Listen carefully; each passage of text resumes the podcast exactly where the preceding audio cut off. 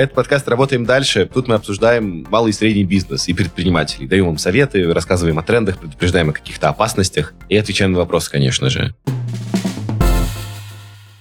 Этот эпизод вы слушаете, скорее всего, в декабре, поэтому очевидно, что эпизод наш будет про какие-то новогодние фейлы, факапы и все, что идет не так в конце года. И в гостях у нас сегодня двое человек, которые эти фейлы и факапы испытали на себе. Гости, пожалуйста, представляйтесь. Я эту роль вам отвожу. Всем привет, меня зовут Таисия, я владелец э, компании Тиш. Мы занимаемся текстилем, в частности, шторами, постельным бельем, столовым текстилем.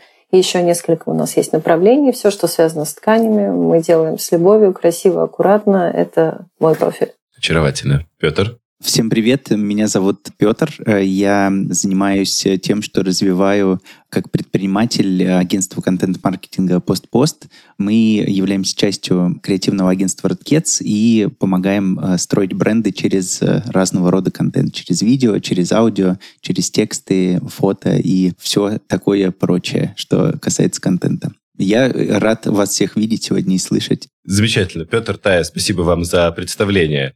Сегодня мы все с вами собрались, чтобы послушать о том, что же пошло у вас в бизнесе не так. Собственно, первый мой вопрос, он даже не вопрос, а призыв рассказать вашу историю. Я напомню контекст, в котором все здесь оказались. Мы попросили читателей СберБизнес Live написать нам истории об их новогодних фейлах, факапах или обо всем, что могло пойти как-то не в ту сторону. Нам пришло несколько заявок, мы их отобрали, и с некоторыми авторами этих заявок сейчас подкаст записываем. Петр, Тая, рассказывайте, чтобы не только мы, но и читатели знали, что у вас произошло. Да, у меня есть длинная история и совсем короткая. Вот совсем короткая со мной прям буквально на днях произошла.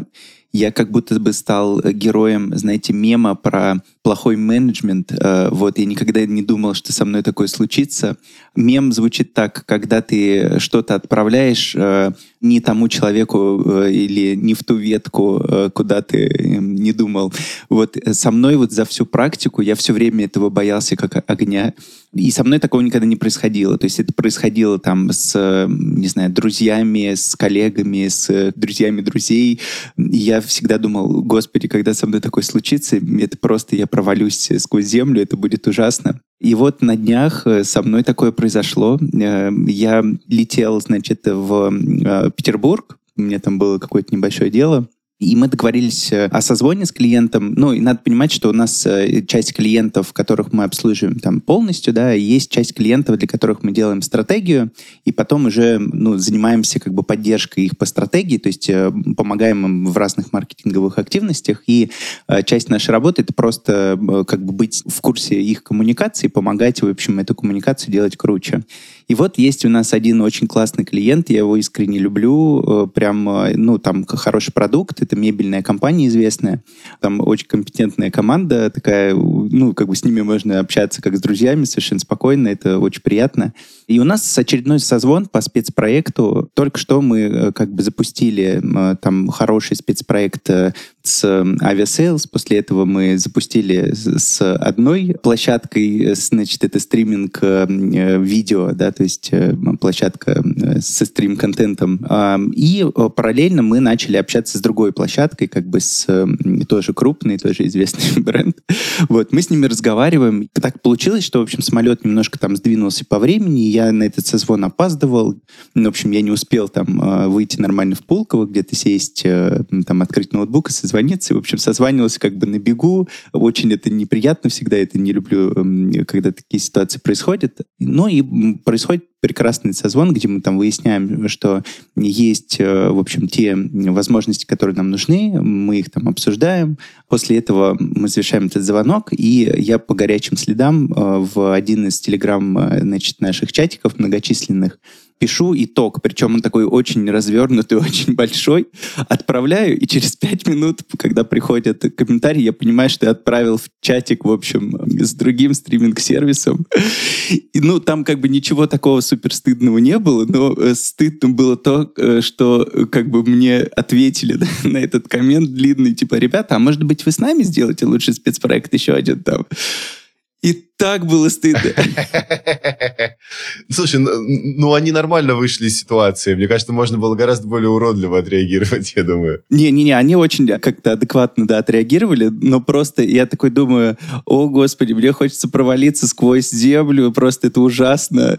Ну, я думаю, я тоже на это что-то должен ответить. Э, ну, я там ответил, э, значит, двумя сообщениями. Одно было, это стикер был из офиса, сериал «Офис», если вы видели, там есть такой Джим, у него очень такие глупые иногда выражения лица. Вот, э, я закинул этот стикер и написал, что теперь я буду анекдотом, который будет ходить по их компании, что, наверное, недалеко от правды. Вот, в общем, я превратился в такой маленький мем. И что самое интересное, клиент еще, э, в общем, э, более адекватно на это среагировал, мы поржали надо мной и, в общем-то, продолжили наши дела классные. Это вот такой со мной позор произошел недавно. А, тоже это вот новогодний такой вот, э, когда очень-очень много всего, и иногда такие глупые ошибки совершаются. А так, э, моя история была про как раз тоже предновогодний такой угар, скажем так. А, я еще тогда не был ни предпринимателем, ни каким-то руководителем, да, то есть э, я был продюсером, который делал там один из проектов для большого такого автопроизводителя, автобренда.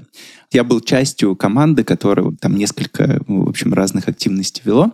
Потом где-то в середине проекта выясняется, что менеджер проекта под новогодней елкой, видимо, подписывая документ, подписался на как бы гарантию продаж автомобиля. То есть то, что обычно ну, никогда не случается. То есть можно гарантировать, как рекламное агентство, там хороший показатель там, по охвату, качественные, э, не знаю, контакты да, или лиды, но как мы можем отвечать за продажи, не очень понятно. Ну, еще учитывая того, что обычно в больших компаниях там этот процесс вообще выстроен отдельно, и маркетинг может, э, ну, вообще как бы не взаимодействовать с отделом продаж, э, только косвенно, как через руководителей. Ну и в середине проекта, когда уже мы там запускаем спецпроект, если я не ошибаюсь, один был там на HeadHunter, второй был на Forbes, причем там заточенный как бы на бизнес-аудиторию, на платежеспособную такую. И получаются очень классные результаты. То есть там люди, ну, проходят наши... Там был такой интересный тест, э, в общем, который помогает определить, какой ты стиль руководителя, руководителя, и тебе рассказывают разные истории, как, э, в общем, разные топ-менеджеры поступали, что с ними происходило, в общем, там какие-то фейлы, и неудачи, и наоборот, большие успехи. В общем, и люди как-то на это очень активно реагировали, то есть было гораздо больше заявок, чем мы планировали изначально, даже там в лучшем э, каком-то, в самом позитивном стечении. Но при этом продажи как-то очень туго шли. Ну, то есть там были какие-то подвижки, но как-то очень туго. И в тот момент, когда, ну, как бы выяснилось, что агентство подписалось под продажи, мы, ну, там, собрались все вместе, типа, подождите, а как такое вообще возможно, чтобы мы такое подписали, как туда этот пункт попал. Причем и мы, и, сам клиент тоже не знаю, не, понял, как вообще это произошло. Но раз уж как бы вот эта история есть, давайте проверим тогда там, ну, пользовательский путь, что происходит с людьми, которые потом оставляют ну, там свои контакты. Ну, и мы там э, стали оставлять э, заявки и тестировать, в общем, что происходит потом. Одну из заявок отправляю я, мне звонит менеджер, говорит, здравствуйте, Петр. Я говорю, да, это я. «А, ну что, вы будете машину брать? Я говорю, подождите, какую машину? Они такие, ну так вот, вот эту.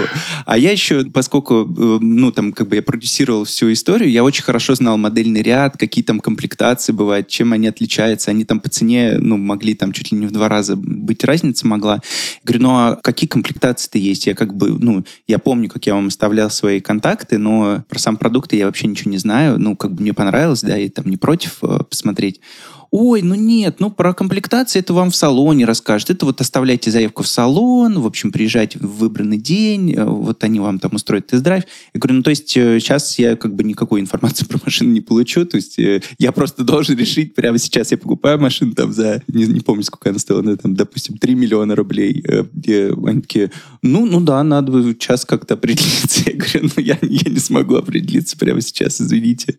Вот, оказалось, в общем, что там так было построено, что со стороны отдел продаж они привыкли работать с горячими такими покупателями, которые там переходят через, э, ну, не знаю, какие-то каналы, там, через контекст, типа, купить такую-то машину э, такого-то года, вот, и, соответственно, э, им проще как бы обрабатывать такие обращения.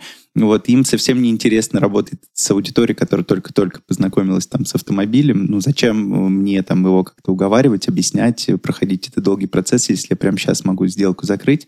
Когда это выяснилось, конечно, ну, все пересмотрели эти условия, там мы подписали какую-то там ДС-ку.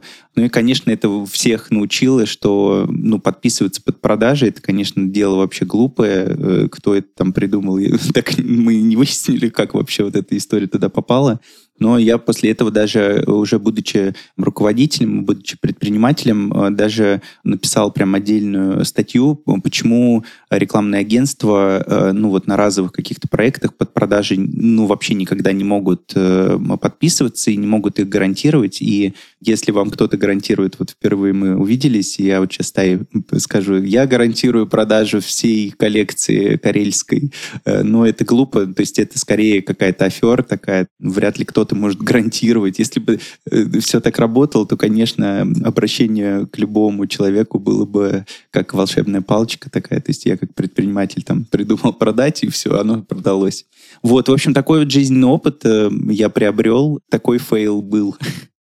У меня была следующая история предновогодняя. Началась она вовсе не в Новый год. Второй год подряд к нам обратилась э, крупная государственная компания, попросив э, сделать снова корпоративные подарки к Новому году. Справедливости ради, годом ранее мы уже с ними работали, замечательно упаковали всю эту новогоднюю концепцию, было очень красиво. Проект мы закрыли, и вот в следующем году, летом примерно, к нам снова обращается эта компания ко мне. А с девушкой мы приятельствовали говорит, да, нужно нам сделать снова красоту, но в данном варианте в этот раз мы будем делать тематическую историю. Нам нужно развить тему Карелии. В общем, глубоко мы ушли в эту тему. Мы нашли местных карельских мастериц, которые сохранили исконно традиционные для того места принципы вышивки, совершенно потрясающие, уникальные. Эти мастерицы научились у бабушек и стали делать потрясающе красивые вещи, продолжили традиции. В общем, это очень здорово, это очень похоже на вот эту вот исконно карельскую северную традицию и характерные изображения. В общем, мы это очень глубоко проработали. Мы даже нашли производство, которое там же делает уникальные вышивки мы разработали дизайн VIP-изделий. Это были такие красивые напероны на стол. Наперон — такое квадратное изделие, которое стелится сверху на скатерть. Сразу это будет интересно просто при развитии моей истории. Эти напероны были именные, то есть э, подарки изначально были расписаны, кому они будут вручены. И эти напероны, большая стопочка, их, наверное, было штук 30, э, с инициалами. А что происходило далее? Девушка сказала, говорит, слушай, да, мне как бы сейчас а, очень долго это все запускать корпоративно, а давай я тебе дам предоплату как бы из своих, а потом там ближе к декабрю мы с компанией заключим с тобой договор, все это как бы оплатим, все будет здорово. Я говорю, ну давай, потому что история сложная, это отправлять в Карелию, принимать здесь, шить, то есть это прям долго. И она внесла предоплату, ну вот буквально, ну, в общем, здесь уже какая-то неправильная история пошла из своих личных средств. Она внесла эту предоплату. Дело близится к ноябрю, и тут она мне сообщает, говорит, Тая, у нас пришла новая служба безопасности. И что-то им очень не нравится. весь этот проект. Это как-то дорого. Они спросили, а почему это так дорого? Я им объясняла, что это присылается туда, там вышивается, это все вручную. То есть это несколько месяцев делалось. Но они сказали, да ну, ну вот мы нашли там какие-то льняные салфетки, пожалуйста, там за 200-300 рублей их а, можно какой купить. ужас. Ну и, в общем, безопасники не пропускают мой проект. У меня задействовано очень много людей. Какую-то часть расходов, конечно, это все покрыло. Девушка в шоке, она говорит, ну, конечно, я тебе там что-то еще компенсирую. Я просто ушла на неделю, ну, не на неделю, ладно, это я уж, конечно, преувеличила. На пару дней я начала думать, что с этим можно сделать. Ну, чтобы вы понимали, у меня где-то было, наверное, тысячи полторы салфеток именных наперонов, вот такая вот хорошая стопочка, еще какие-то там дорожки. То есть продукции было много. Я как владелец бизнеса понимаю, что люди, которые работали, старались, успевали, сделали это все очень красиво и в срок, они не могут получить зарплату по этому проекту. То есть мне нужно предпринимать какие-то шаги, чтобы эту историю как-то решить. В запрещенной сети Facebook э, я разместила призыв о том, что, уважаемые друзья, вот у меня такая ситуация, я с огромным тиражом на руках, э, и мне нужно его реализовать, чтобы хоть как-то покрыть свои расходы каким-то образом. Э, я верю в новогоднее чудо, что это все разрешится, и я смогу своим сотрудникам за это заплатить.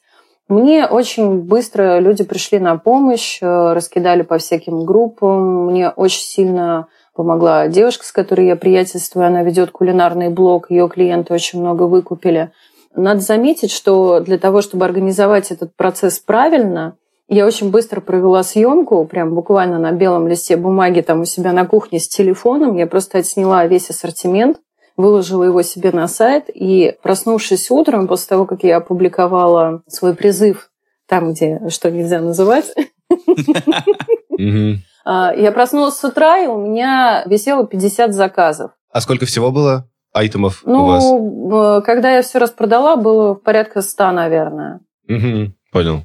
Висело 50 заказов, я начала их собирать. То есть я как бы достала там свои пакеты, все. Я пыталась понять, как вообще мне справиться с таким объемом, который вот так вот пришел мне буквально за одну ночь. То есть мне нужны были курьеры, мне нужны были люди, которые это все собирают строго по списку, созваниваются, где принять. Ну, то есть это огромная работа. Ко мне пришли все мои сотрудники на помощь. Мы собирали весь день. Я знакомилась на ходу с курьерами, которые приходили ко мне из достависта. Я говорю, вот, пожалуйста, и еще пять пакетов. Ну и таким образом, в общем, мы все это развезли. Э, конечно, полностью я не покрыла ну, так скажем, не получила ту прибыль, о которой шла речь изначально, но все мои сотрудники остались э, с зарплатой, и все-таки какую-то ну, прибыль я получила. Вот такая вот история. Звучит Ух. как э, классное тестирование нового продукта. Да, да, да, да. В очень экстремальных условиях, прям это, сразу же. Мне кажется, Sunlight так все время делает. Типа, мы последний раз закрываемся. Они меня научились. Да, Ну, очень изящно, да, вы вышли из ситуации. Я ожидал чего-то более такого жесткого со службой безопасности. Спасибо. Да. Ну, на самом деле это было жестко, потому что все рассчитывали на эти деньги, и когда ты руководитель, тебе приходится принимать какие-то решения, не поддаваться панике. Я безумно нервничала, безумно переживала. Действительно не знала, как быть в этой ситуации, как ее решать. Но люди приходят на помощь, и это здорово. А теперь продаются вот это с карельскими узорами продукты или нет? Их можно заказать, но это так, нужно сильно загоди делать. Да, можно сделать. Звучит очень привлекательно. Спасибо. Захотелось сразу себе на скатерть узор какой-нибудь. Мне на самом деле очень нравится вот эта вся, ну, как бы народная карельская. Согласна. Как это называется? Не, не, живопись, не живопись. Промысел в целом. Народный промысел очень классный. Я вообще прям фанат Карелии. Так что... Да, русский север в целом это замечательно. Какие наличники там, ух, обожаю.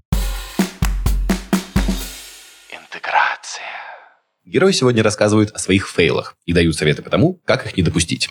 К историям мы сейчас вернемся, но пока расскажем про то, как застраховать все возможные риски для любого бизнеса. Сегодняшняя интеграция – Сберстрахование. Услуга позволяет застраховать бизнес от самых разных проблем. Перерывов в деятельности, претензий налоговой, проблем со здоровьем руководителя и коллектива, не говоря уж о ЧП, пожарах, потопах, взрывах газа или воровстве. Ссылку на подробности и подключения оставим в описании. А до конца декабря на страховку от несчастных случаев для сотрудников и проблем со здоровьем руководителя действует скидка 40%. Спасибо большое за ваши истории, очень интересно. Да, и Петр, у вас. Ну, банальный вопрос. А что можно было бы сделать, чтобы этого всего не допустить? Что вот вы себе бы сказали в прошлом? Типа, проверяй менеджеров усердней, в случае, Петр, с вами, не подписывайся на карельскую продукцию, в случае с вами. Нет, на самом деле, конечно, нужно было сразу заключить договор и понимать, что крупная компания, такие варианты возможны. Что самое, на самом деле, э, дурацкое в этой ситуации, что у меня тоже есть опыт работы в крупной компании. Я прекрасно понимаю, как э, делаются сувениры, потому что я до ТИШ э, работала во всяких финансовых организациях. В общем, это, наверное, конечно, мне большой минус, что я наперед не подумала о том, что СБ может задать вопросы хотя бы по цене, потому что э, СБшникам очень тяжело объяснять э, про цену, про то, как это тяжело, что это ручная работа, что это не может сделать каждый, это определенная такая узкая очень группа лиц, которая может исполнить такой заказ. Это все тяжело. То есть для них льняная салфетка 200 рублей и льняная салфетка 600 рублей. Ну, как бы как? И это очень тяжело СБшникам объяснять. То есть мне нужно было изначально оценить риски, потому что заказ был большим, и не нужно было в него вписываться такими вот дружескими, а давай сделаем, я тебе дам предоплату на то, чтобы это запустить. Ну, непрофессионально было с моей стороны, на самом деле. Не надо так делать. Очень хороший урок. Получается, что не брать предоплату, если и вообще не участвовать в финансовых отношениях, если тебе из кармана Это не закреплено договором, деньги. да. Понял, то есть заключаем договор. Заключаем Понял. договор только после этого предоплата, и не такая, типа, вот, как бы, предоплата, угу. давай запустим, а потом ты мне ее вернешь, когда тебе компания оплатит. Ну, как бы это звоночек. Петр, а у вас? Да, я на самом деле с Таей согласен. Вот эта история про документы, это всегда гораздо проще, чем потом э, как-то разруливать историю там взаимоотношений, кто кому что пообещал, даже если это как-то закреплено, все равно, конечно, документы это упрощает вообще все эти вопросы вот, и можно там спокойно с этим а, как-то работать. Но поскольку у меня два э, фейла, один маленький, э, про который я говорил, ну, и даже я не знаю, на самом деле, я впервые в такой ситуации оказался, я не знаю, как э, от нее защититься. Наверное, надо высыпаться, наверное, надо как-то стараться более размеренно выстраивать свой день, да, и у меня есть такая плохая черта, я часто себя нагружаю какими-то делами, и мне кажется, что, ну, так это будет эффективнее, и это, конечно, ну, иногда может привести к последствиям, когда ты куда-то не туда что-то написал. Хорошо, что э, в данном случае это было не обидно и вообще как-то не, может быть, э, некорректно выглядело только то, что это, ну, условно, какой-то внутренний инсайт узнала там другая сторона. Вот, но там ничего секретного, ничего такого не было, поэтому ничего страшного. Ну, то есть бывает э, такое. Вообще вот, э, когда сотрудники мои э, такие вот небольшие какие-то вещи делают, э, глупости какие-то, их можно так глупостями назвать, э, я считаю, что ну, руководитель к этому должен спокойно относиться, потому что ну, идеальных людей не бывает, невозможно быть везде там, как робот, э, работать. Поэтому, если бы, например, такую штуку сделал бы мой э, ну, там, сотрудник, менеджер, ну, мы бы это обсудили как-то, и ну, ничего страшного бы не произошло. Ну, а со своей стороны, я думаю, что просто, ну, как-то можно поспокойнее, в общем, вести дела, э, не нагружать себя, тогда таких ситуаций точно будет, э, ну, как минимум меньше, а, возможно, их вообще не будет. А если говорить вот про историю со спецпроектами и продажами, ну, во-первых, я рассказал, что в целом как бы моя позиция такая, что партнер, э, каким бы он там классным не был, вряд ли сможет э, гарантировать какие-то результаты, которые он точно, ну, только спрогнозировать их может, да, то есть мы там можем посмотреть на какой-то опыт предыдущих рекламных кампаний и сказать, что да, вот здесь мы, наверное, с этим продуктом сможем его там продать как-то э, там лучше или хуже, или в каком-то определенном количестве, но это только имея опыт какой-то предысторию. Если это совершается первый раз с новым продуктом, ну, я думаю, что это только вот аферизм какой-то может, типа, а, у нас может получиться продать там 100 тысяч э, таких-то товаров. На самом деле это никто никогда не знает, и я уже как предприниматель э, больше работаю с такой неизвестностью определенной. Классно, когда мы что-то можем, э, ну, там, спрогнозировать и какие-то вещи можем гарантировать как партнер, вот, это всегда, ну, там как-то фигурирует. Но вот, э, например, я там четко стараюсь отслеживать, чтобы мы э, в документах или на переговорах с нашими клиентами или партнерами не обещали ну, каких-то вещей, которые объективно мы выполнить не сможем. Да?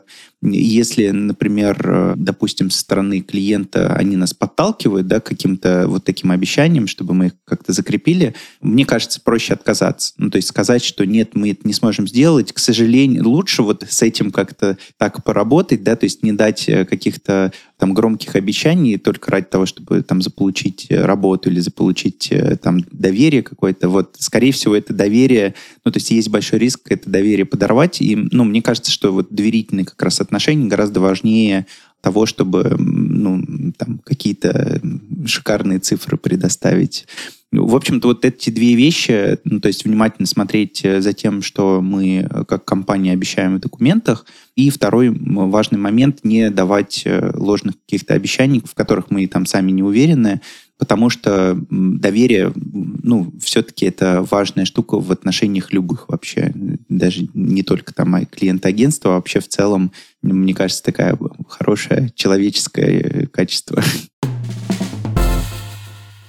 Тогда такой вопрос. Э, если мы поняли примерно, как избежать фейлов, с которыми столкнулись вы, теперь интересно, можно ли от них как-то застраховаться? Ну, скажем, держа в голове новогодние фейлы, как вы думаете, имеет ли смысл вообще что-то в бизнесе страховать? Например, чтобы защититься от какого-нибудь ну, не знаю, какие могут быть риски, от пожара на складе на каком-нибудь до девальвации валюты, хотя не уверен, что такие финансовые страховки существуют. Расскажите, страхуете ли вы свой бизнес? Если страхуете, то на что и зачем и как вообще? Это уже не связано с новогодними, конечно, фейлами, но я просто продолжаю разговор. Ну, безусловно, у меня риски, например, очень большие, и кражи, и дорогие ткани. Если проекты большие, то это прям очень объемные по цене закупки.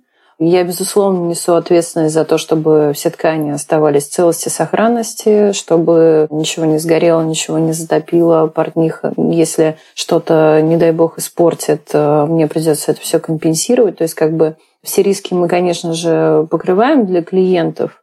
Безусловно, с каждого заказа у меня есть какой-то фонд, который идет ну, в копилку, которая в случае чего эти риски покрывает. То есть я не могу страховать каждый свой заказ, во-первых, потому что они разные, они разные по объему, но я слежу за исполнением каждого заказа от и до. И, безусловно, у меня есть какая-то сумма, в случае чего я какие-то вещи своим клиентам могу компенсировать.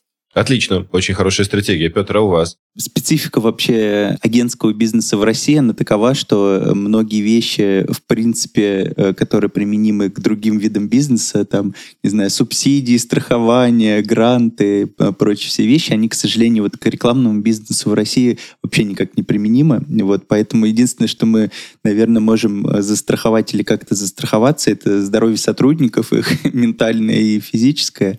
И я даже думаю, что здесь э, важнее вопрос даже не, не какой-то там э, корпоративной страховки, а вопрос налогов. Ну вот мне кажется, так вот в социальном каком-то плане, то есть у меня такая есть предпринимательская позиция, что вообще, в принципе, российский такой рекламный рынок, он сожалению, далеко не весь э, белый и пушистый. Я это знаю там не понаслышке из общения с разными предпринимателями. У меня такая позиция, что если мы платим налоги, если мы максимально стараемся даже в самых э, заковыристых законах и там со всей неидеальностью российского законодательства стараемся, в общем, по максимуму там соответствовать каким-то законам и практикам. А, вот. И если мы платим вот как раз там социальные взносы, всякие там страховые вещи, вот, это очень важно, потому что это не только как бы нам помогает э, страховать, э, в общем-то, свои риски, да, условно, потому что, ну, риска того, что к нам придет налоговый и вообще там как бы весь бизнес может стать условно,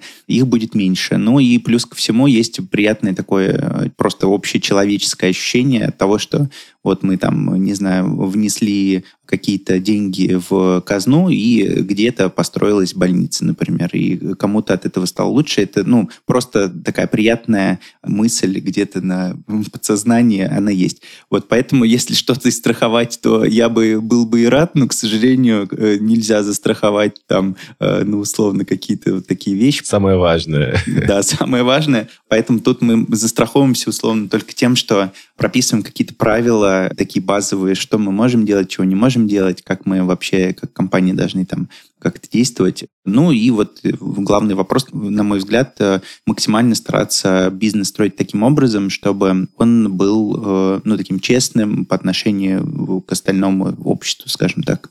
Получается, сегодня советы такие. Заключать договоры, быть честным, страховать ответственность. Мне кажется, вечные истины такие. Да, да, да, да, да. Ну, никогда не знаешь, на чем прогоришь с другой стороны.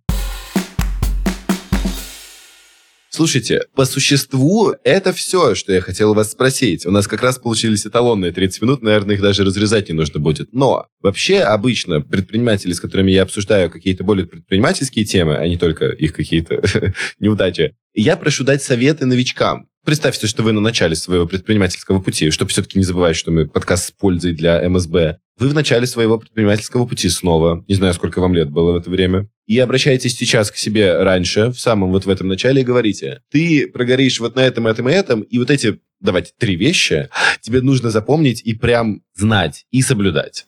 Давайте по очереди эти три вещи, если сможете надумать, конечно. Я даже в какой-то момент устраивала у себя в профиле прямой эфир на эту тему. Что я могу сказать? Ну, смотрите, здесь можно этот вопрос разделить на разные этапы. То есть начинающим предпринимателям, которые уже нашли свою нишу, там, э, любовь, дело своей жизни и готовы как бы вот там вот в нем вариться, это как бы первый этап. Или же они, э, наоборот, пытаются там это найти и понять, смогут ли они это делать. То есть вот я бы еще этот вопрос разделила на этапы, потому что это важно, потому что на разных этапах нужны разные советы. Ну, значит, на начальном получается. В начале это начальный этап. Ну, значит, то есть, когда они него. уже выбрали нишу, поняли, что они хотят делать. Да, и... да, да. Ну, наверное, основной совет – начинать э, маленькими шагами. А, не делать сразу ужасно дорогущий сайт. Его можно собрать самому. Не обязательно нанимать э, фотографов, э, можно что-то сфотографировать самому. То есть я вообще человек, приверженец того, что все маленькими шагами, маленькими вложениями, тестами можно прийти к результату, потому что рано или поздно ты нащупаешь то, где это работает, ты поймешь, как лучше сделать так, чтобы это работало, и вот тогда уже вот вкладывать туда деньги, потому что э, мне кажется, этот подход оправдан, и он мне помогал, потому что мой бизнес, э, например, начался с вложений 3500 рублей. Ого, очень э, проминент, так сказать, для слушателей, да. многообещающий. А мы начали его с моей мамой, она мой партнер, и мы вложили по 3 500, и маленькими-маленькими шагами мы пришли как бы к тому, к чему мы пришли сейчас. Это мы узнаваемые, нас знают, нам доверяют, у нас спрашивают советы. Ну, то есть это не произошло прям раз, я сразу пришла в текстиль я в жизни им не занималась, я вообще о нем ничего не знала. И просто маленькими шагами постепенно, аккуратненько, с любовью, с вниманием все сложилось э, так, как мне хотелось бы, да. Звучит как прям мотивационная какая-то речь. Так, получается, маленькими шагами первый совет, а еще два? Правильно находить людей. Потому что не всегда те люди, которые, например, уже давно, опять-таки, варятся в отрасли, профессионалы, которые тебе нужны. Иногда нужен человек, который просто адекватен, умеет хорошо формулировать мысли, писать, быстро соображать, как э, сделать ту или иную задачу, и порой это важнее. То есть э, я бы еще делала большую ставку на людей и не делала бы всегда ставку на тех людей, которые, вот опять-таки повторюсь, да, в отрасли давно. То есть иногда рядом может ходить человек, который прекрасно просто у него по природе заложено, что он должен делать вот это. Вот, и он может стать отличным сотрудником и очень сильно помогать решать те задачи, которые нужно решать. Ну, то есть люди. Потому что таким людям ты можешь делегировать э, и вырасти, и в дальнейшем как бы люди — это развитие. Вот. Это, наверное, второй Третий, можно я, пожалуйста, Петру дам слово, а на третьем да, я еще конечно. подумаю. Я на самом деле скажу обратную связь. Меня всегда искренне прям вдохновляет история, когда люди ну, делают что-то на свои деньги, да, то есть со своими какими-то ресурсами, особенно когда это деньги какие-то там не космические, то есть условно здесь э, ну, вот эти три с половиной тысячи рублей, это как доказательство того, что можно своим трудом э, ну, строить компанию и постепенно ну, там какой-то накапливать капитал, э, ну, масштаб, это всегда такая вдохновляющая история. Так что мне приятно это было услышать. вот как человек, который тоже там э, бизнес сделал на свои деньги, ну, я на три с половиной? Я надеюсь. Ну, ну нет, у меня, э, как это сказать, к сожалению, наверное. Ну, ты победила, Петр, извините, да. Потратил, да, за первое время гораздо больше. Но, что я могу сказать? Я себе записал, ну, как только ты вопрос задал, значит, э, три вещи, и вот у меня одна, я прям себе записал, э, это прямо дополнение вот к тому, что сказал Тая.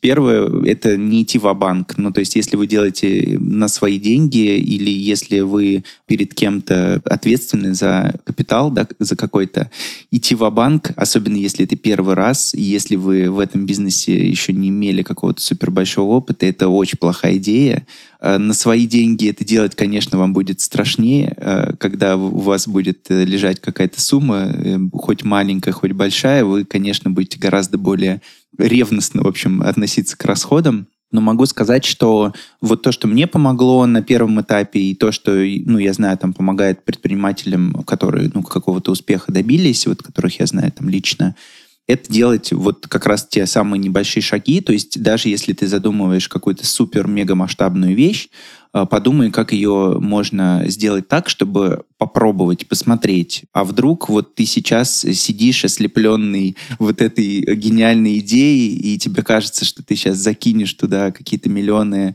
там рублей или долларов, и вдруг это заработает, вдруг это станет э, еще одним Uber, э, не знаю, Snapchat, там лю- любой какой-то быстрорастущей огромной компании. На самом деле успешные компании действительно, если вот пообщаться с предпринимателями, где-то кто-то начинал, там, я вот знаю, например, по рассказу там компании Аскона, которая очень известна, которую там я уважаю именно за предпринимательский подход, вообще начинали с продажи матрасов, э, которые не они даже производили, то есть они просто продавали матрасы там из, э, сидя в квартире где-то в Коврове, вот, и это очень вдохновляющая история, ну, то есть, э, когда люди проходят вот от маленькой какой-то истории, такой вот э, совсем такой немасштабной, к такому масштабному производству, к масштабному бизнесу и бренду, это очень круто. Вот поэтому, э, если вы думаете о бизнесе, не думайте о том, что можно все заложить, всем рискнуть, и вдруг это выстрелит. Ну, реально выстреливает там один раз из ста. Если посмотреть на статистику, 40% компаний умирает там в первый год, вот, а дальше там до трех лет доживает там, 5%, по-моему. Ну, очень мотивирующая статистика очень грустная. Спасибо, Петр, да. Статистика очень грустная. Поэтому, в общем, если вы двигаетесь более как-то осознанно, это всегда ну, дает больше шансов э, на успех. Вторая вещь важная, как мне кажется, это пообщаться с другими предпринимателями, даже если это предприниматель не из той ниши, в которой вы работаете, просто э, обсудить с ними идею, почелленджить ее немножко на их комментарии, понять, что ты ничего не понимаешь, не разбираешься, что тебе надо вот здесь это доработать. Э, на самом деле это очень крутая проверка на такую жизнеспособность и на то, если вас э, там 10 таких разговоров сломят, то э, поверьте мне, когда у вас придет первый кассовый разрыв, то эта проблема будет пострашнее, чем э, значит, свою идею зачелленджить перед предпринимателями какими-то, или, не знаю, у вас уволится ключевой сотрудник, или еще какая-то вещь произойдет такая сложная, которую надо будет как-то решать. В общем, э, мне кажется, что это помогает вот как бы кристаллизировать то, что вы хотите сделать. Пообщайтесь с другими предпринимателями. Это очень круто, и это расширит ваше вообще понимание того, как можно э, вести бизнес. Вот. И третья вещь, она такая тоже общая совсем, э, как мне кажется. И Тай тоже немножко про вот эту вещь сказала. Больше, ну, наверное, там в разрезе сотрудников, да, то есть нанимать классных людей. Я вот немножко шире себе записал э, думать о людях. Ну, то есть это важная такая штука, к которой я там пришел через некоторое время, то, что все-таки бизнес — это не только деньги. Деньги — это, ну, такой один из эквивалентов э, классности, там, крутости бизнеса, что он действительно там приносит прибыль, э, все рады и счастливы, это очень круто, но это далеко не все, и э, когда вы там зарабатываете, не знаю, распределяете первые там какие-то дивиденды, закрадывается такая мыслишка, что все-таки, ну, классно там зарабатывать деньги, но можно еще же и людям помогать, можно как-то развивать людей, там, не знаю, влиять на что-то еще. И на самом деле бизнес — это очень классный инструмент, когда вы можете влиять и на свою компанию, и делать какие-то вещи, которые будут помогать другим людям, которые там к вашей компании не имеют никакого отношения. Вот, и это может в разных вещах, э, ну, как-то выражаться. Вот мы, например, э, радеем там за креативную индустрию, мне очень нравятся там разные бизнесы, которые вот связаны с э, творчеством, с э, созданием каких-то новых продуктов. Э, например, мы там делаем некоторые проекты, которые могут быть совершенно некоммерческими, но мы знаем, что мы своими силами, да, там своим э, творческими какими-то умениями, с э, контентом тем же самым можем помочь, например, развиваться каким-то локальным интересным э, компаниям или каким-то даже э, местам. Вот, я так загадочно немножко говорю. Может быть, э, к моменту там выхода этого эпизода уже там один из таких проектов э, выйдет, и я смогу уже про него так более открыто говорить. Ну, в общем, э, вы можете даже не обязательно там, не знаю, жертвовать на благотворительность. Это как бы самый простой, мне кажется, способ. Мне кажется, что вот та история, про которую Тая рассказала, про вот этих вот карельских мастеров. Это очень круто. То есть э, мы таким образом, э, как бы делая вот подобные проекты, можем продвигать карельскую культуру, про которую, может быть, кто-то не знает. Да? То есть кто-то мог не знать, что вот именно так выглядят, например, какие-то узоры их. Мы можем поддерживать таким же образом каких-то а, малых предпринимателей, которые сидят вот где-то в какой-то части России, и, может быть, э, мы таким образом их э, как бы простимулируем там, к творчеству, к работе. То есть думать о том, как мы можем своим бизнесом помочь вообще ну, там, окружающим, это очень крутая такая мотивирующая штука, и она гораздо круче мотивирует, чем деньги. Вот, поэтому я рекомендую тоже об этом не забывать. Так, получается, у Петра три уже есть. Таисия, будете добавлять в итоге? Или да, оставим, я или добавлю. Есть э, в бизнесе, особенно в малом, особенно в том, который связан с творчеством, который связан с тем, что ты должен заряжать людей. Я поняла, что очень сильно продает любовь к своему делу. Ну, то есть э, я, например, не сделаю никогда клиенту там шторы или там столовый текстиль, который мне самой не нравится. Но при вот этом симбиозе, когда я сумела донести свою мысль клиенту, он ее понял, он ее полюбил так же, как я, и мы вместе в конце пришли к какому-то такому удовлетворению от проделанной работы, это вот как раз то, о чем Петр говорил, что это реально важнее, чем деньги, потому что вот эта вот сатисфакция, и третий пункт, о котором я хотела сказать, это любовь к своему делу. Ее невозможно сыграть, потому что вы сами знаете, что там, не знаю, салонов штор очень много в любую, там идешь, едешь, прям шторы, шторы, э, жалюзи, карнизы, все, пожалуйста, заходи, покупай, бери. Но там люди без души, они как бы, ну, откроют каталог, скажут, ну, вот эта ткань есть, ну, вот это. А мы, мы прикладываем, мы долго смотрим, долго обсуждаем, какая она на просвет, какого она состава. Ну, то есть это не занудство, а это именно то, что мы настолько любим, что мы делаем, и хочется, чтобы человек в итоге получил свой самый вообще желаемый результат. Мы никогда не ограничиваем время встреч. То есть если человеку нужно 5 часов, чтобы мы с ним общались, мы будем общаться 5 часов. И в итоге всегда в этом симбиозе получается очень классный результат. Вот вкладываешь любовь, получаешь результат. И эта любовь, как бы, она потом множится и со стороны клиента, и со стороны бизнеса. И это прям вообще, то есть все, ты закрыл проект, все рады, и ой, как прекрасно. Вот это очень важно, и мне кажется, это всем нужно не забывать. Согласен, то есть это не про деньги. Бизнес это не про деньги. Бизнес это про то, что ты делаешь что-то классное, и в итоге получаешь э, тот результат, который тебя прям греет душевно, потому что только это в конечном итоге принесет удовольствие. Ух, какая хорошая получилась секция с советами. Лучше, чем даже, мне кажется, основная секция на этот раз. Очень душевные, очень нормальные и приземленные советы. Спасибо вам большое. Очень дельный разговор в целом. Можем заканчивать, потому что... Я вспомнила а, одну смешную да. историю. Я не знаю, насколько она корректная, но я ее расскажу. Просто Петр про вот эту свою микро ошибочку рассказал вначале. Я вспомнила чудесную историю. Ну, так как мой бизнес связан со столовым текстилем, естественно, очень большой пик приходится на канун Нового года, и клиенты заказывают э, сервировку целиком, там скатерти, салфетки, плейсменты, дорожки, все это красиво. Они присылают мне посуду, тарелки, говорят, как мне сделать красиво вот мой стол. Я говорю, сейчас мы сделаем красиво, им отправляю концепцию, они ее согласовывают. Э, сейчас речь идет про удаленный заказ. Я с клиентом не виделась, отправила в какой-то город, не помню, честно, в какой. И обычно 31 декабря мне начинают сыпаться фотоотчеты. Таисия, как красиво, Таисия, как красиво. И в один из таких фотоотчетов мне клиентка присылает э, прекрасно сервированный новогодний стол, но она не учла, что в зеркале отражается ее обнаженный муж, который сидит за столом. Обожаю этот жанр, да. Маленький сюрприз. Я два раза сморгнула, пересмотрела, увеличила. Думаю, вот она не заметила. Я только молилась, чтобы это не заметила она. Естественно, никому никуда ничего не показала. Ну, да, да, да, но мне так не хотелось, чтобы она себя почувствовала неловко, но люди расслабились, сели 31 наверное, выпили шампанского, ну, подумаешь, муж обнаженный. Ну, в общем, Такая была история. Замечательно. Но когда происходит в твою сторону, будто бы поспокойнее, да. Не когда ты ошибся, а когда с тобой так промахнулись. Это спокойнее, действительно. Да. Не хотела бы в такую ситуацию. Да, это правда. Так, Петр, кажется, вам через 4 минуты уже нужно бежать. Мы вас критически задерживаем, да. Да, да. Ну, на самом деле, очень прикольно было послушать все эти истории. Это классно понимать, что э, ну, не ты один ошибаешься, не у тебя одного там есть какие-то такие сложности. А вот я всем желаю классного Нового года э, с минимальным количеством ошибок, особенно предновогодних. Спасибо за разговор. Спасибо, Петр. Да, приятно было послушать истории. Удачи в бизнесе. С Новым годом наступающим. Да, спасибо вам большое обоим. Было очень приятно с вами пообщаться.